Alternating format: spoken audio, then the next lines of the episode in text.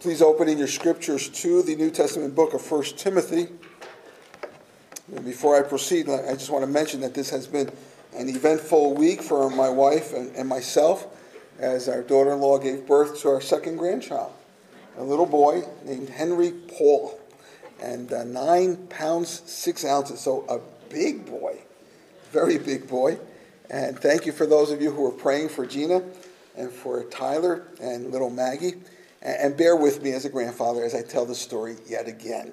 The baby was due uh, on a Friday, but Monday the baby was still not here. And so little Maggie, his bigger sister, was praying that night before she went to bed. And she said, Lord, please help Henry find a better way out. help Henry find a different way out. uh, the way children think. And lo and behold, apparently he did, because on Valentine's Day he was born. And everybody is well and home, and we look forward to seeing them soon. Our text is 1 Timothy chapter 6, verses 11 and 12. In most of your Bibles, there will be a heading there that says, Fight the good fight of the faith, with this understanding that this is an inclusion by the translators. The, the actual manuscripts, the Greek uh, manuscripts do not give these headings, but that's for our better understanding and reading. And, and verse 11 is part of the Bible, as is verse 12, and it reads this way But as for you, O man of God, flee these things, pursue righteousness, godliness, faith, love, steadfastness, gentleness. Fight the good fight of the faith Take hold of the eternal life to which you were called and about which you made the good confession in the presence of many witnesses. Well, as I noted earlier, last week we were looking at these same two verses, but we used it as a foundation for this morning's message. And we talked about various things, I believe it was nine in all, things that we fight for in life. You'll recall, we fight for wealth, we fight for health, we, we fight for, well, there's so many things we fight for. And many of those uh, uh, elements that we strive for in life are worthwhile, are valuable. One you'll remember was not the fight for power.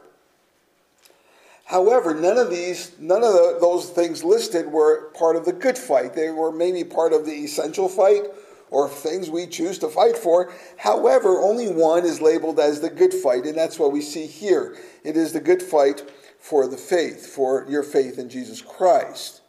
Many things to fight for, but only one is deemed good. The good fight for the faith. And the question was asked whether or not Christianity is worth fighting for. And I'm sure you knew the answer I was going to give to you before I ever said it. The answer is yes. And you would think, well, what else would a preacher say? But I didn't say that because I'm a preacher.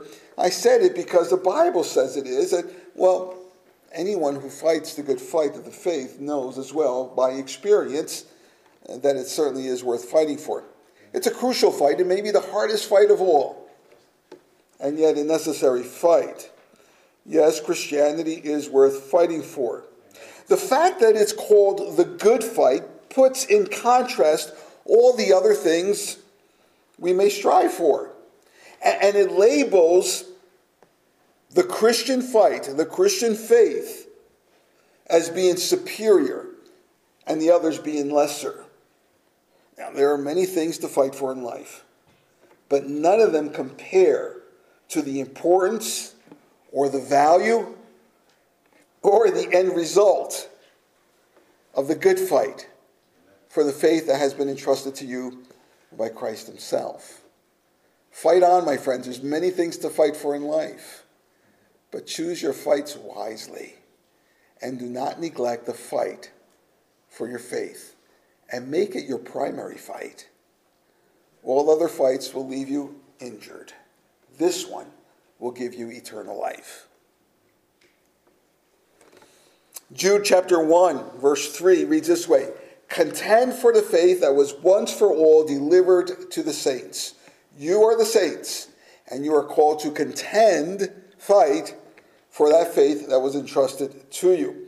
Here, in the text that I just read to you from 1 Timothy 6, we see that this fight, this good fight for the faith, requires that we that we pursue four virtues. Or better yet, six virtues in four different ways. We are to fight. And Paul gives to us here four exhortations, which leads to these virtues that we just read a few minutes ago. An exhortation is an emphatic urging for somebody to do something. Your parents probably were very exhorting when they told you to clean up your room. Uh, your, your boss may be very exhorting. Certainly, it's a preacher's job to be exhorting. In fact, Paul tells Timothy in chapter 6 at verse 2, he says, Teach and urge these things. In other words, he's giving them an exhortation, giving Timothy an exhortation to give exhortations. Urge. Be emphatic about it. Don't be passive. Don't be laid back. You need to show to them how important this is. And so, my job this morning, as best as I can, is to convey to you how important these, these things are. There are four exhortations that we can summarize into four words flee, pursue, fight, and hold. Flee, pursue, fight, and hold. In these two verses, 11 and 12, and beginning there at verse 11, you see that first exhortation to flee. Flee. Paul is speaking here, of course, to Pastor Timothy. He's a young pastor. In fact, he, he says, But as for you, O man of God, but he's also speaking not only to Timothy, but this is an instruction for the whole church there in Ephesus. And my friends, let me remind you if he's speaking to Timothy and he's speaking to, to the church in Ephesus, likewise he's speaking to us. This is an exhortation for us as well. These, of course, are the qualities that a pastor must have before he can become a pastor. But it's also, these are also qualities, virtues that everyone ought to have if they profess Christ as Savior. Listen, if you know Christ as your Lord and Savior, you should be pursuing these qualities. You should be fleeing certain sins. Paul here says, Flee these things. Now, if you're anything like me, your tendency is to casually move away from sin, or maybe even to rubberneck to get a better glimpse at the sin.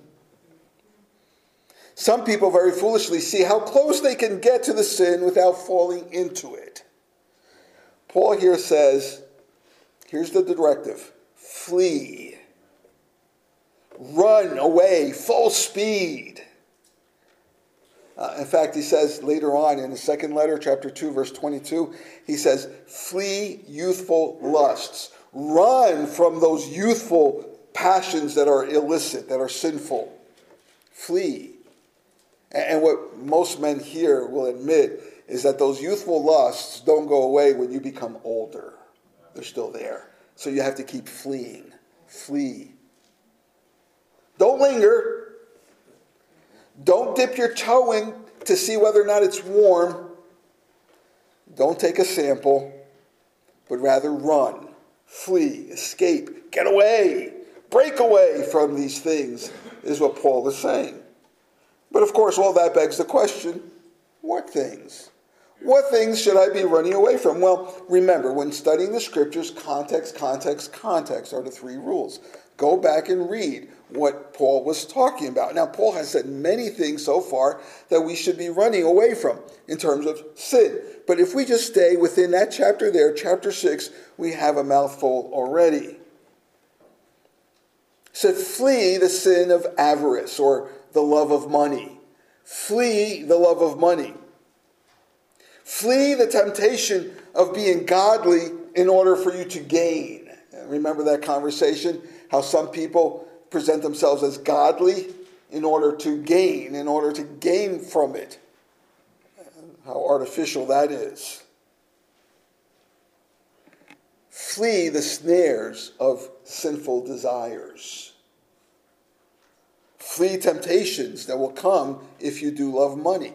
You know, if you love money, there are things you would never dream of doing that you would be willing to do in order to get money. Flee it. Run. Don't look back. Just keep running from these things. Flee, Paul says, from anything that would cause destruction or ruin in your life.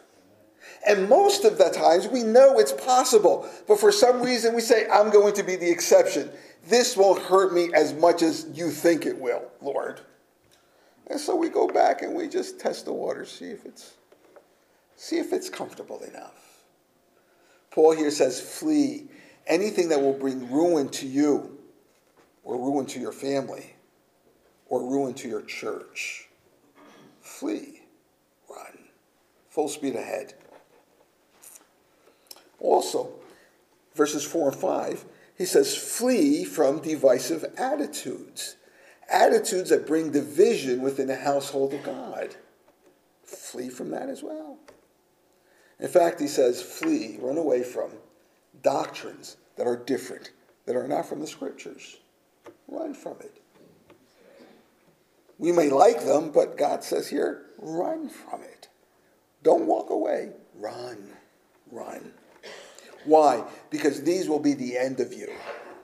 These will be the end of your good life. These will be the end of your reputation. These will be the end of your church. These will just bring about disaster.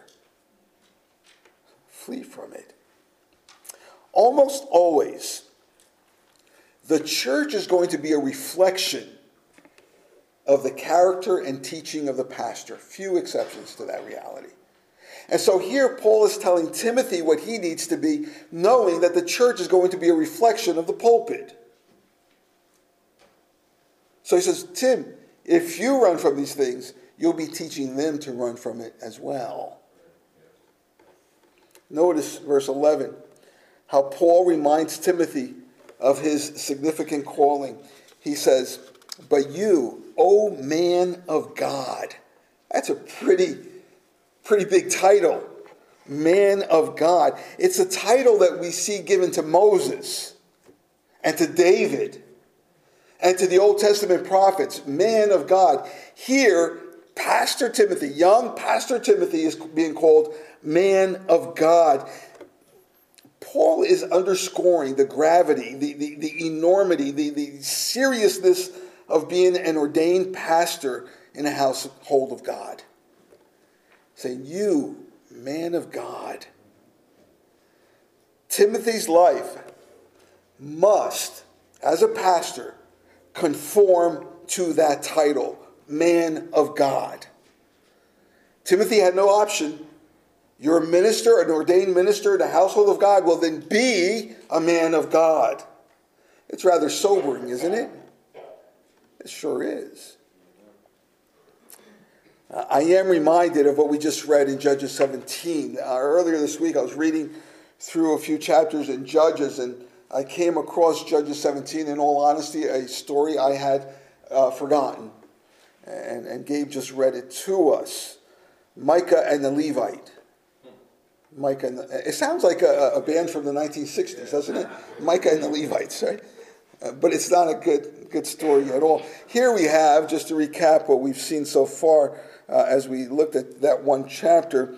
Micah, in the Old Testament, book of Judges 17, because of his love for money, he steals from his mother 1,100 pieces of silver. That was a lot of money. And eventually, that money will be converted into a metal idol. It's going to be uh, uh, um, um, melted down and, and molded into an idol of a false god, and, and whatever he has left, he goes out and buys or carves another uh, idol or two. And then Micah, now remember, he's supposed to be a good Jewish boy. He hires a pagan priest to live in his estate to manage the worship of these false gods with these idols. Meanwhile, he then hires a Levite, a Jewish man, and he ordains this guy to be a priest. So that this priest will now lead in worship of the true God, the God of the Bible, in his house as well. So now you have Micah covering all the bases. He's got somebody to worship and pray to these false gods, and then one to worship and pray to the God of the Bible. He wants to make sure that he's got all the bases covered. Uh, Micah's in big trouble because you cannot serve two masters. You cannot have two gods because one will be subject to the other. Not only that, but Micah suffers from another love, another God, and that's his love for money. Micah loves his money so much that he is disrespectful to his mother and he steals his mother's money. And Matthew Henry writes that he made his mother then so unkind. In fact, she loved money so much that she became so unkind as to curse her own son. He writes, Troubles drive good people to pray, but it drives bad people to curse others. And that's what she did. You see, this woman's silver was her God way before it was actually melted down into a graven image. She was already worshiping her money. And then Micah, along with his mother, agreed to turn this money into a god and to set it up as an idol for worship in their family. And then they hired a man to oversee this pagan worship in Micah's estate. And then they flippantly ordained a Jewish priest to lead worship of the God of the Bible. They knew nothing about his character. He just happened to show up. They knew nothing about this man's calling into ministry. No, he just showed up. They knew nothing about this man's beliefs. Simply, they said, You're a Levite? Well, then you will serve as my personal priest. And you'll remember what we read there at the very end of the chapter, verse 13. He says, Now I know that the Lord will prosper me because I have a Levite as a priest. Huh. Read the next chapter when you get a chance, and you'll see the disaster that befalls Micah. In order to fight the good fight, my friends, you have to flee the temptation and there's so many kinds of temptations, but this is a big one to have other gods in your life. To put other gods over the true God. Small g gods over the capital G God, the God of the Bible. And they may, may very well be idols, but usually they're not. Not in our culture, not in our day and age. Usually our gods are much different. Usually, the biggest God we have is ourselves. I place myself over the God of the Bible. And then money. I place the, my passion, my worship of money over the God of the Bible. Oh, there are so many gods we could come up with. Flee the temptation. The church is built by those who flee these temptations. A church that does not flee these temptations will be a church that will soon enough close its doors. Run, run, run. Uh, exhortation number one, flee. Exhortation number two, pursue. Pursue. If you are fleeing these temptations while you're running to something, what should you run to? If you are running from what is bad, you're running into something that is good. Uh, what should you run to? Well, here we see six virtues, six things listed for us. The first one is pursue righteousness. Pursue righteousness. Uh, righteousness has to do with your actions. Uh, it means that you do what is right. Pursue the goal of doing what is right. And of course, it deals with the horizontal relationships, the relationships between us, between God's creation me and mankind. And righteousness, of course, is the result of obedience. The more obedient I am, the more righteous I will be. Pursue that. And not only is it the result of obedience, but it's also a catalyst for obedience. The more righteous I want to be, the more willing I am to be obedient. pursue righteousness. Not only that, but look here, it says pursue godliness. Godliness. And whereas righteousness deals with our actions, godliness deals with your character, who you are. It deals with the vertical relationship between you and your Creator, God Himself. It, speaks to how you interact and how you respond to God. Be godly. Uh, to be godly, it means to be godlike. Not that you're going to be great and powerful and create, but no, but you're going to have the virtues of God, such as love, such as a desire for righteousness. The virtues of God by which you will learn to be gracious and merciful towards others. And of course, godliness comes with time, it doesn't happen overnight. And, and the more obedient you are to God, God's word, the more you will refine your godliness. Pursue that, is what Paul tells this young pastor. In order to pursue godliness, you need to mortify your sin, mortify your flesh. In other words, put it to death. Not your flesh per se, but your sinful desires of your flesh. And the problem with that is that it's very hard. It's very hard to put aside the things I want the things that satisfy my physical cravings that are sinful. And yet, it is essential if you want to pursue godliness. To pursue godliness means that you reflect God in you. And it, by the way, it does come with a reward. If you, if you take a look at chapter 4 of 1 Corinthians, chapter 4, verse 2 tells us that we are to be stewards of what God has given to us. Verse 5 reads this way God will bring to light the things now hidden in darkness, and he will disclose the purposes of your heart. Then each one will receive his commendation from God. God will commend you, God will reward you for how you pursue godliness. Here is the next virtue faith. Faith. Faith is very simply trust in God. To pursue faith means that you have this untiring, dogged confidence that Jesus Christ is the way, the truth, and the life, and that Christ is with you, just as he promised he would be. Faith. Uh, unfortunately, many will preach about faith but not possess it themselves. One writer put it this way do not be a tailor who dresses up in rags. In other words, don't talk about faith, but not have it yourself.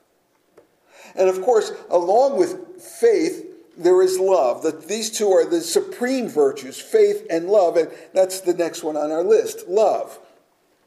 Love here, as you may have guessed, is the brand of love that's called in Greek agape. There are various types of love.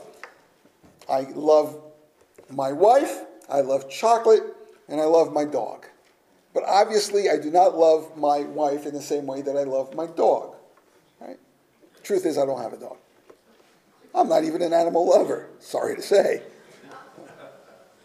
But for the sake of illustration, the loves are different. But there is one superior love, and that is what in the Greek language is called agape agape love. In, in English, it's all the same word, right? In the Greek, it's broken down for us agape. And, and agape is the kind of love that God has for us. It is an unconditional, unrestricted love. It's a love that continues to love even when it's we're not loved back. Isn't that amazing? It's a difficult kind of love to exercise, isn't it? It's the kind of love that God has for you. He loves you even if you don't love Him. He loves you even when you injure Him. How unlike us. God says, pursue this sort of love, agape love. Unfortunately, many will will preach about this love but not possess it themselves. Don't be a chef who never tastes his own food. If you're going to, going to preach it, you need to practice it. Faith, love, and then there's steadfastness. Pursue steadfastness. And, and, this word here means that there is an unwavering perseverance, that you continue, that you don't, you don't get winded, spiritually winded, but rather you continue to pursue after God. In fact, literally, the word there means to remain under. Don't bail out, don't run. This needs to be the Christian attitude. I will persevere, I will be steadfast in my pursuit of Christ. Flee temptation, pursue steadfastness. And lastly, pursue gentleness. This is yet another Christian attitude. To be gent- uh, gentle means that you are meek, that you are kind and compassionate. To be gentle means you are not vengeful. You cannot be vengeful and gentle. There's no such thing as gentle vengeance. Pursue gentleness. And though you are called to fight in the greatest cause ever given to man, you are to remain humble. Be gentle. These are the postures or the actions, the virtues, the attitudes that the Christian needs to pursue. You flee temptation and pursue these values. Be like a college student who's determined to get that degree. She wants a high GPA. Give it all you got. Be like an Olympic runner determined to cross the finish line. And not only cross the finish line, but a determination to be first to cross the finish line. Pursue. Make these your life goals righteousness, godliness, faith, love, steadfastness, and gentleness. Against these there are no laws. Exhortation number three fight. So verse 12. First one is to flee, the second is to pursue, the third is to fight. Fight the good fight of the faith. Now, we talked last week about the various fights we fight or engage in, uh, but this fight is far different. This is the good fight. It's good in the sense that it is the noble fight, the noble fight. And therefore, it's worthy of fighting. It's worthy of fighting because it has eternal consequences. All these other fights, all these other fights we fight in are temporary. They will end on the day you stop breathing. But this fight will have eternal consequences. Fight the good fight. How you fight this fight here on this earth will echo in eternity for eternity. It's a big fight. It's the good fight. Now, when the Bible here says to fight, it's not talking about brawling. Put up your dukes. I'll show you. Neither is it referring to arguing. Some people think that I need to fight and argue. No, that's not what it's saying. It's not referring to attacking or inflicting wounds on the enemy. No.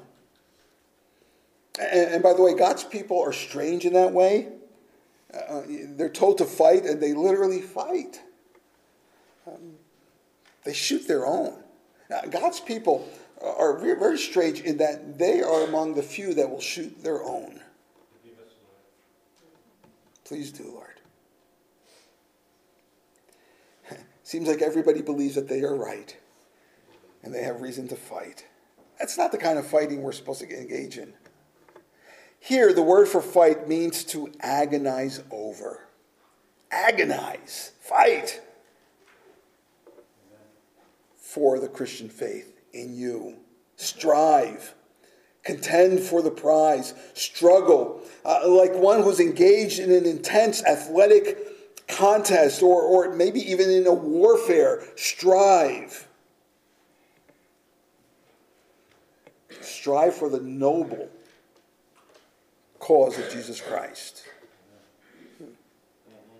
Let me ask you a question, a serious question. I want you to think about it today, tomorrow, throughout this week. When was the last time you agonized over your faith in Christ? I know you thought about it. When was the last time you agonized over your relationship with Christ? Think about that. That's your homework this week. When was the last time you agonized over your faith in Christ? My friends, we do have to take regular inventory of our soul. Christian, you must engage in the great contest of the faith. And listen, it will require discipline. It will. It will also require intentionality. In other words, you need to think ahead and make choices based on Christ's values, Uh, on the goals I mentioned for you. You need to be intentional in that you are thinking ahead and making choices based on the truths of the Word of God. You need to be intentional in this fight. 1 Corinthians chapter 9, beginning at verse 26, reads this way I do not run aimlessly. I do not box as one beating the air. He does not shadow box. But I discipline my body and I keep it under control, lest after preaching to others, I myself may should be disqualified. I myself would be a reprobate. I discipline myself. I don't swing at the air. I swing at the opponent. And the opponent is not you. I'm my own opponent. I'm my best opponent. I fight against my own sin. And you must do likewise. Flee, pursue, fight, and number four, hold. Hold. This last exhortation explains the goal of the fight. Hold or take hold of the eternal life. It's the second half of verse 12. That is to say, that as you live out your Christian life, keep your focus on the prize. This good fight has an eschatological purview. In other words, it, it, doesn't only think about today, it thinks about the future. It thinks about the end times. It thinks about eternity. Fight today because it will have implications for eternity. Whereas doing these things are, will never save your soul. The, the, this list of virtues will never save your soul. However, these are evidences that your, your soul is saved. My friends, you will not pursue these virtues if you're not in Christ. If you desire and if you are in a process of pursuing these virtues, it is evidence that God is working in your soul, that your, the spirit, spirit of God is transforming your saved soul. But doing these things will not save your soul. Pursuing these things will not save your soul. Rather, it is an evidence that your soul is already in Christ. These are the sanctifying works of God in you and should be an assurance to you of your salvation. Thus, take hold of eternal life. This will be your trophy. This new life is a display of a new heart. It's not the source of a new heart. This eternal life is what Timothy was called to. Notice here it says, to which you were called. And Paul tells him not to forget, recall, keep it in mind. This calling was an act of God. And then there's Timothy's irresistible response. God called, he could no longer resist God any longer. And he turns to Christ in faith. And so we read here take hold of the eternal life to which you were called and about which you made the good confession in the presence of many witnesses. God's calling is followed by man's response, an act of faith in which the sinner entrusts his life to Christ himself. And he says, Take my life. She says, Take my life. Lord, and make it yours. It's the response that the Holy Spirit enables you to make. It's the response that the Holy Spirit enables the sinner to make through regeneration. Eh, hold on to eternal life because Christ holds on to your soul. And this is ultimately what the Christian is called to do take hold of the eternal life which Christ grants to you. Paul says, Recall, Timothy, that this is the profession you made in front of many witnesses. Take hold of the eternal life to which you are called and about which you made the good confession in the presence of many people who are watching. Well, this confession was initially first made when Timothy was baptized. When, when he believed in, the, in Christ and, and he was baptized. And in fact, this is the purpose of baptism it is a public confession that you identify with Christ and his church. Uh, it's an act that God calls us to. Listen, God calls the believers to be baptized. Make that public confession of faith. But in Timothy's case, this confession, this profession was announced the second time. When Timothy was ordained into ministry, when he became a pastor. In fact, if you go back to chapter 4, verse 14, it tells us how a council of elders, a council of pastors, laid their hands on Timothy and ordained him into ministry. They examined Timothy. They examined his character. They examined his calling. They examined his creed, his beliefs. Uh, every once in a while, I disappear for a week. Where do I go? I go to do just that with various men within our denomination who are looking to be ordained. And so my job is to help in this process of examining their character and their calling and their creed, what they believe. And in conjunction with their churches, these men are ordained into public ministry. These are the essentials character, calling, and creed. And in this case, they found that Timothy was indeed being called by God, and that his character was fitting for one who was in ministry, and his beliefs were accurate. He knew the scriptures, he knew the word of God, and thus, therefore, he was ordained. They acknowledged that God had prepared him, equipped him, and called this young man into the pastorate. And they acknowledged that he knew the scriptures and that he was able to teach the scriptures accurately.